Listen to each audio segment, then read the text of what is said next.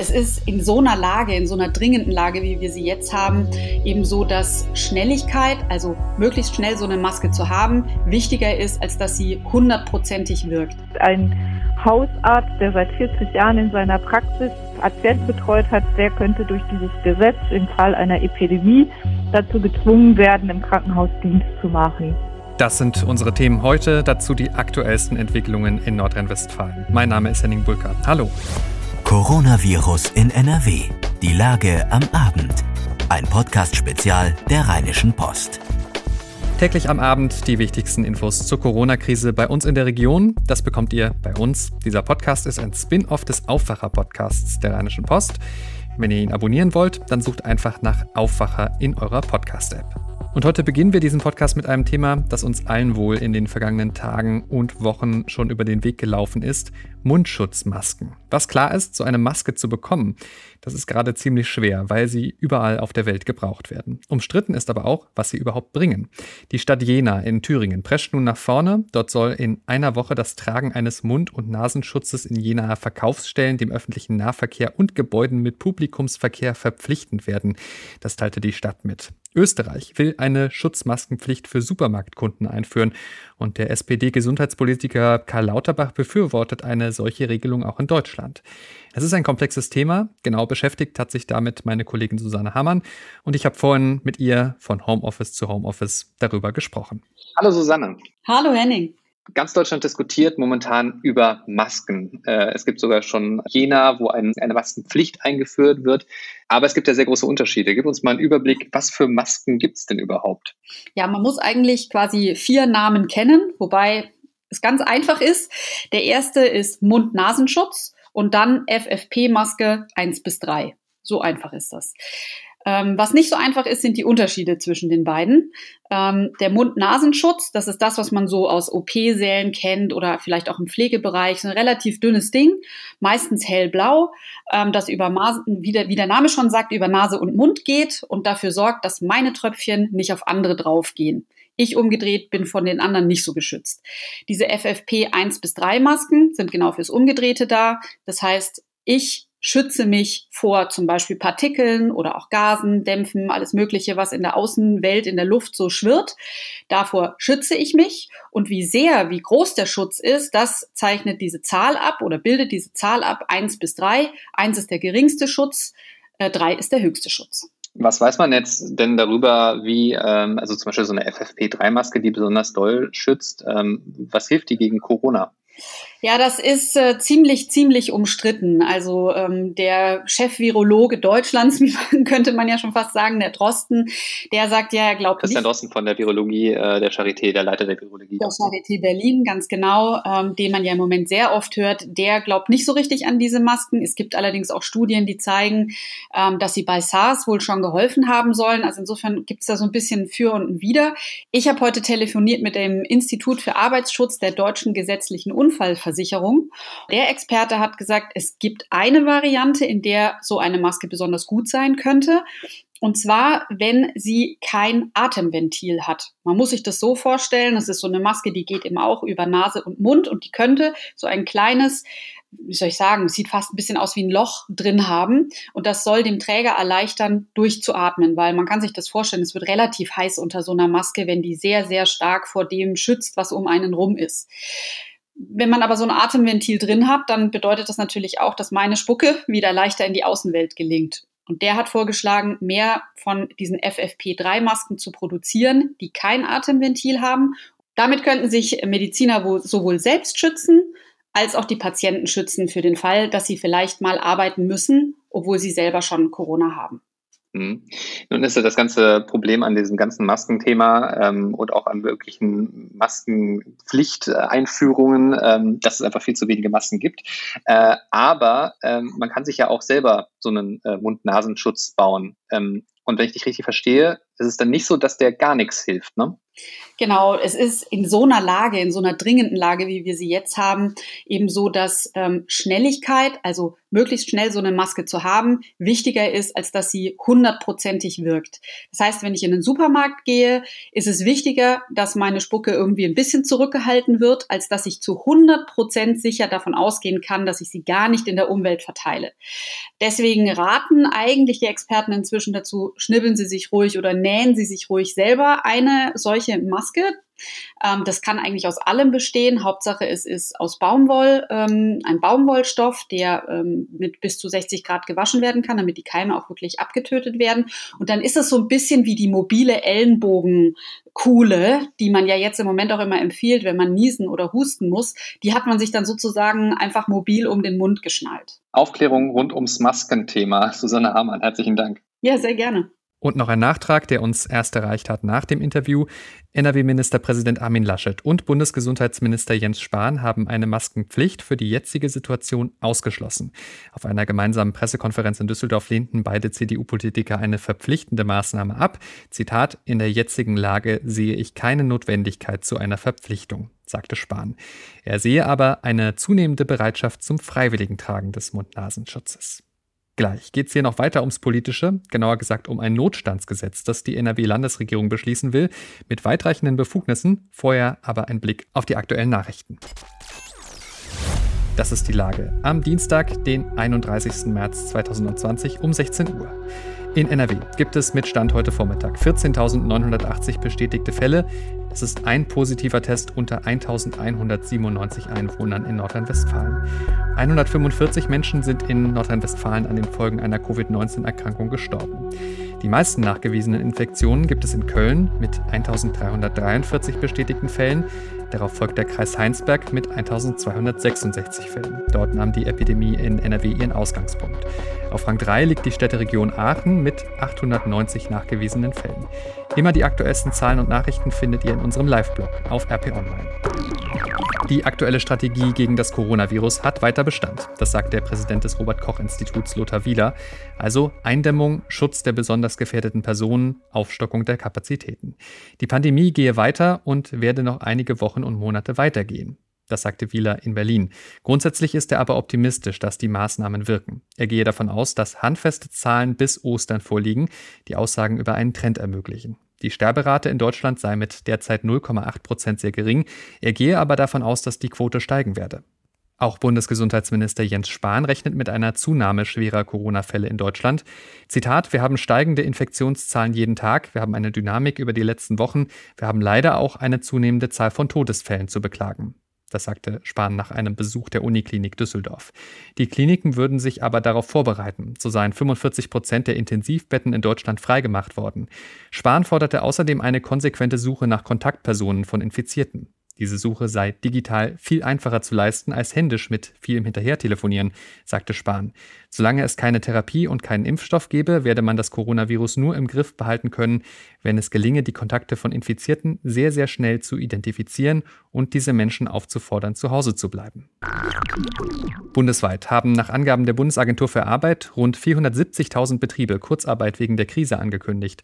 Mit der Anzeige von Kurzarbeit starten die Betriebe das formale Verfahren, damit Beschäftigte Kurzarbeitergeld erhalten. Zur Rettung von Arbeitsplätzen solle so viel Kurzarbeit wie nötig finanziert werden. Ein finanzielles Limit gebe es nicht, sagte der Vorstandsvorsitzende der Bundesagentur für Arbeit, Detlef Scheele. Die Anzeigen kämen aus nahezu allen Branchen. Bundesarbeitsminister Hubertus Heil sagte, sehr viele kämen aus dem Bereich Gastgewerbe und Handel. Zitat, dadurch behalten Millionen von Beschäftigten ihren Job. Die Bundesregierung rechnet mit über zwei Millionen Beschäftigten, die in diesem Jahr auf Kurzarbeitergeld angewiesen sein werden. Heil sagte weiter, Wir sind dieser Krise ausgesetzt. Wir sind ihr aber nicht schutzlos ausgeliefert. Wir kämpfen in dieser Situation tatsächlich um jedes Menschenleben. Der Gesundheitsschutz in Deutschland hat absolute Priorität. Wir kämpfen aber gleichzeitig um jede wirtschaftliche Existenz, die durch den Shutdown bedroht ist. Und nicht zuletzt, wir kämpfen um jeden Arbeitsplatz, der in dieser Situation gefährdet ist. Soweit Bundesarbeitsminister Hubertus Heil. Die Bundesregierung arbeitet außerdem bei den Corona-Hilfen an Nachbesserungen für mittelständische Unternehmen, um eine Pleitewelle zu verhindern. Das meldet die Deutsche Presseagentur unter Berufung auf Regierungskreise. Demnach könnten Kredite für mittelständische Firmen mit einer hundertprozentigen Staatshaftung abgesichert werden. Die EU-Kommission müsse diesem Modell allerdings zustimmen. Es liefen dazu Gespräche. Wirtschaftsverbände hatten beim Sonderkreditprogramm der staatlichen Förderbank KfW eine Förderlücke vor allem bei Mittelstand beklagt und gefordert, dass der Staat 100 Prozent des Risikos übernimmt. Viele Betriebe seien derzeit wegen der massiven Folgen der Corona-Krise nicht mehr kreditwürdig. Bei der KfW Bank sind bis Montagabend Kreditanträge im Volumen von insgesamt 8,7 Milliarden Euro eingegangen. Sieben Anträge haben ein Kreditvolumen von über 100 Millionen Euro. Fast 98 Prozent der Anfragen entfällt aber auf Anträge im Volumen von weniger als 3 Millionen Euro. Bundesfinanzminister Olaf Scholz hat derweil besondere Hilfen für Start-ups angekündigt. Dafür werde es einen 2 Milliarden Euro schweren Fonds geben, sagte Scholz. Papst Franziskus hat Regierungen gewarnt, während der Corona-Pandemie die Wirtschaft über den Schutz der Bevölkerung zu stellen. Sie riskierten einen viralen Genozid, zitiert das vatikanische Nachrichtenportal Vatican News aus einem handschriftlichen Brief des Papstes an einen argentinischen Richter. Der Spielbetrieb in der Fußball-Bundesliga und der zweiten Liga bleibt bis mindestens zum 30. April ausgesetzt. Die Mitgliederversammlung der Deutschen Fußballliga stimmte am Dienstag einem entsprechenden Antrag des Präsidiums der DFL zu. Der nun ausgeweiteten Unterbrechung fallen die Spieltage 28 bis 31 zum Opfer. In Heinsberg hat Landrat Stefan Pusch heute zusammen mit dem Virologen Hendrik Streeck über die Studie informiert, die im Kreis Heinsberg durchgeführt wird. Tausend Menschen aus Gangelt wurden von der Kreisbehörde schriftlich dazu aufgefordert, an der Studie teilzunehmen.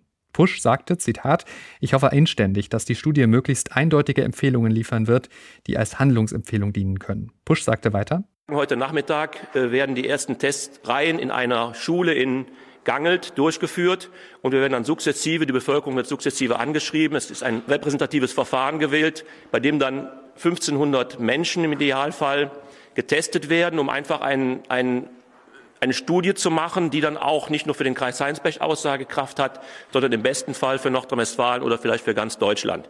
Soweit der Landrat des Kreises Heinsberg, Stefan Pusch, heute. Virologe Streeck sagte, Zitat, der Kreis Heinsberg gibt uns eine einmalige Chance, weil hier das Virus an einem ganz bestimmten Datum in den Ort gekommen ist, nämlich an Karneval. Und wir können von dort aus Forschungen anstellen und auch berechnen, wie hoch die Dunkelziffer gewesen sein könnte. Zitat Ende. Die Bestimmung der Dunkelziffer sei als Entscheidungsgrundlage für Politiker entscheidend, sagte Streeck weiter. Erste Ergebnisse sollen Ende der kommenden Woche vorliegen. Die Abi-Prüfungen sind um drei Wochen verschoben. Jetzt gibt es eine solche Entscheidung auch für die Abschlussprüfungen für Auszubildende. Das hat die Industrie- und Handelskammer Mittlerer Niederrhein mitgeteilt. Die schriftlichen Azubi-Abschlussprüfungen werden demnach in den Sommer dieses Jahres verschoben auf Mitte Juni. Am mittleren Niederrhein sind davon etwa 2600 Auszubildende betroffen. Bis einschließlich Mai finden auch keine IHK-Weiterbildungsprüfungen statt. Diese werden zwischen Juni und August nachgeholt. Noch unklar ist, wie es mit den Abschlussprüfungen von Auszubildenden im Handwerk weitergeht. Die sind eigentlich für Mai geplant. Die Anrufe bei Sorgentelefonen für Familien, Kinder und Jugendliche haben laut Bundesfamilienministerium deutlich zugenommen. Beim Elterntelefon der Nummer gegen Kummer unter der Rufnummer 0800 111 0550 gibt gibt es aktuell einen Anstieg von 21 Prozent gegenüber den Vormonaten. Bei der Chatberatung für Kinder und Jugendliche liegt der Anstieg bei 26 Prozent. Das teilte das Ministerium heute in Berlin mit. Familienministerin Franziska Giffey stehe deshalb im intensiven Austausch mit den Jugend- und Familienministern der Länder, um Hilfsmaßnahmen in der Corona-Krise abzustimmen. Der Pharmazie- und Konsumgüterhersteller Johnson Johnson investiert gemeinsam mit der biomedizinischen Forschungs- und Entwicklungsbehörde des US-Gesundheitsministeriums mehr als eine Milliarde US-Dollar in die Forschung und Entwicklung eines neuen Impfstoffs gegen das Coronavirus. Das Unternehmen geht davon aus, dass der Impfstoffkandidat spätestens im September an Menschen getestet werden kann. Das Drama um zwei Kreuzfahrtschiffe in der Karibik mit rund 2500 Besatzungsmitgliedern und Passagieren an Bord spitzt sich zu. Unter den Gästen sind auch rund 80 Deutsche. Auf der Sandam, die zusammen mit dem Schwesterschiff Rotterdam unterwegs ist, ist die Zahl der Corona-Infizierten nach Angaben des Betreibers Holland America Line inzwischen auf acht gestiegen. 193 Personen hätten Grippesymptome. Vier Passagiere sind inzwischen verstorben, ohne dass die Todesursache bekannt gegeben wurde. Der Präsident des Unternehmens warnt nun vor weiteren Opfern, sollten die Schiffe nicht bald einen Hafen anlaufen können. Eine ganz besondere Aktion gibt es in diesen Tagen im Raum Aachen. Dort fahren Feuerwehrwagen mit Lautsprechern herum. Aus ihnen tönt ein bekannter Song von Schlagerstar Udo Jürgens.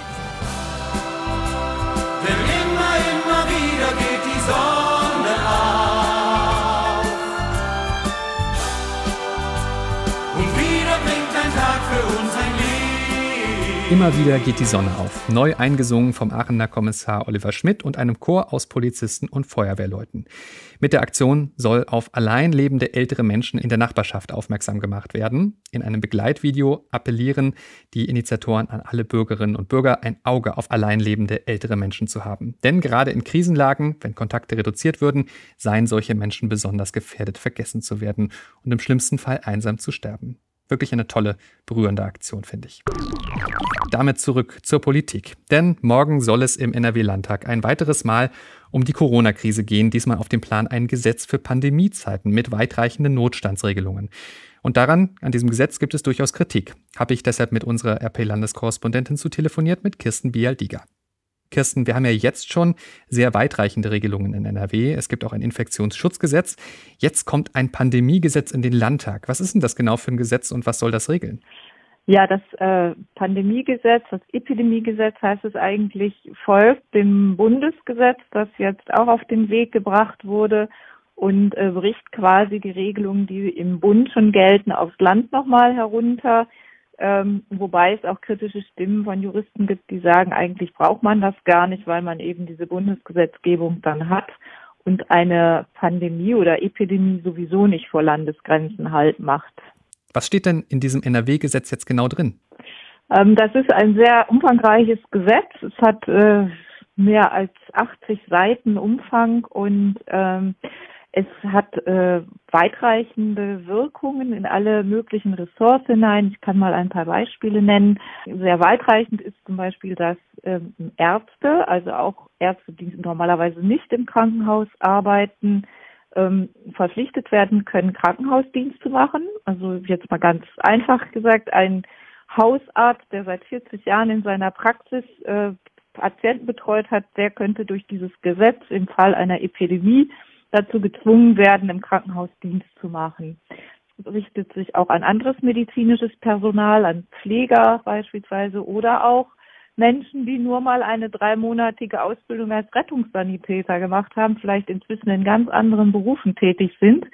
Diese äh, ganzen Berufsgruppen könnten durch dieses Gesetz äh, dazu gebracht werden, äh, in Krankenhäusern Dienst zu machen. Aber wie gesagt, das ist nur ein Punkt. Es gibt viele weitere. Die Schulministerin äh, könnte ohne das Parlament einzuschalten, äh, Änderungen am Schulgesetz vornehmen. Sie könnte auf einmal die Lehrerausbildung verändern, die Anforderungen im Staatsexamen, ähm, die Hochschulministerin oder der Hochschulminister ähnlich, könnte sagen, wir verändern die Prüfungsordnungen für bestimmte Abschlüsse, wir verkürzen das Semester, wir verändern die Benotung, all das ohne das Parlament einzuschalten, wie es normalerweise der Fall wäre.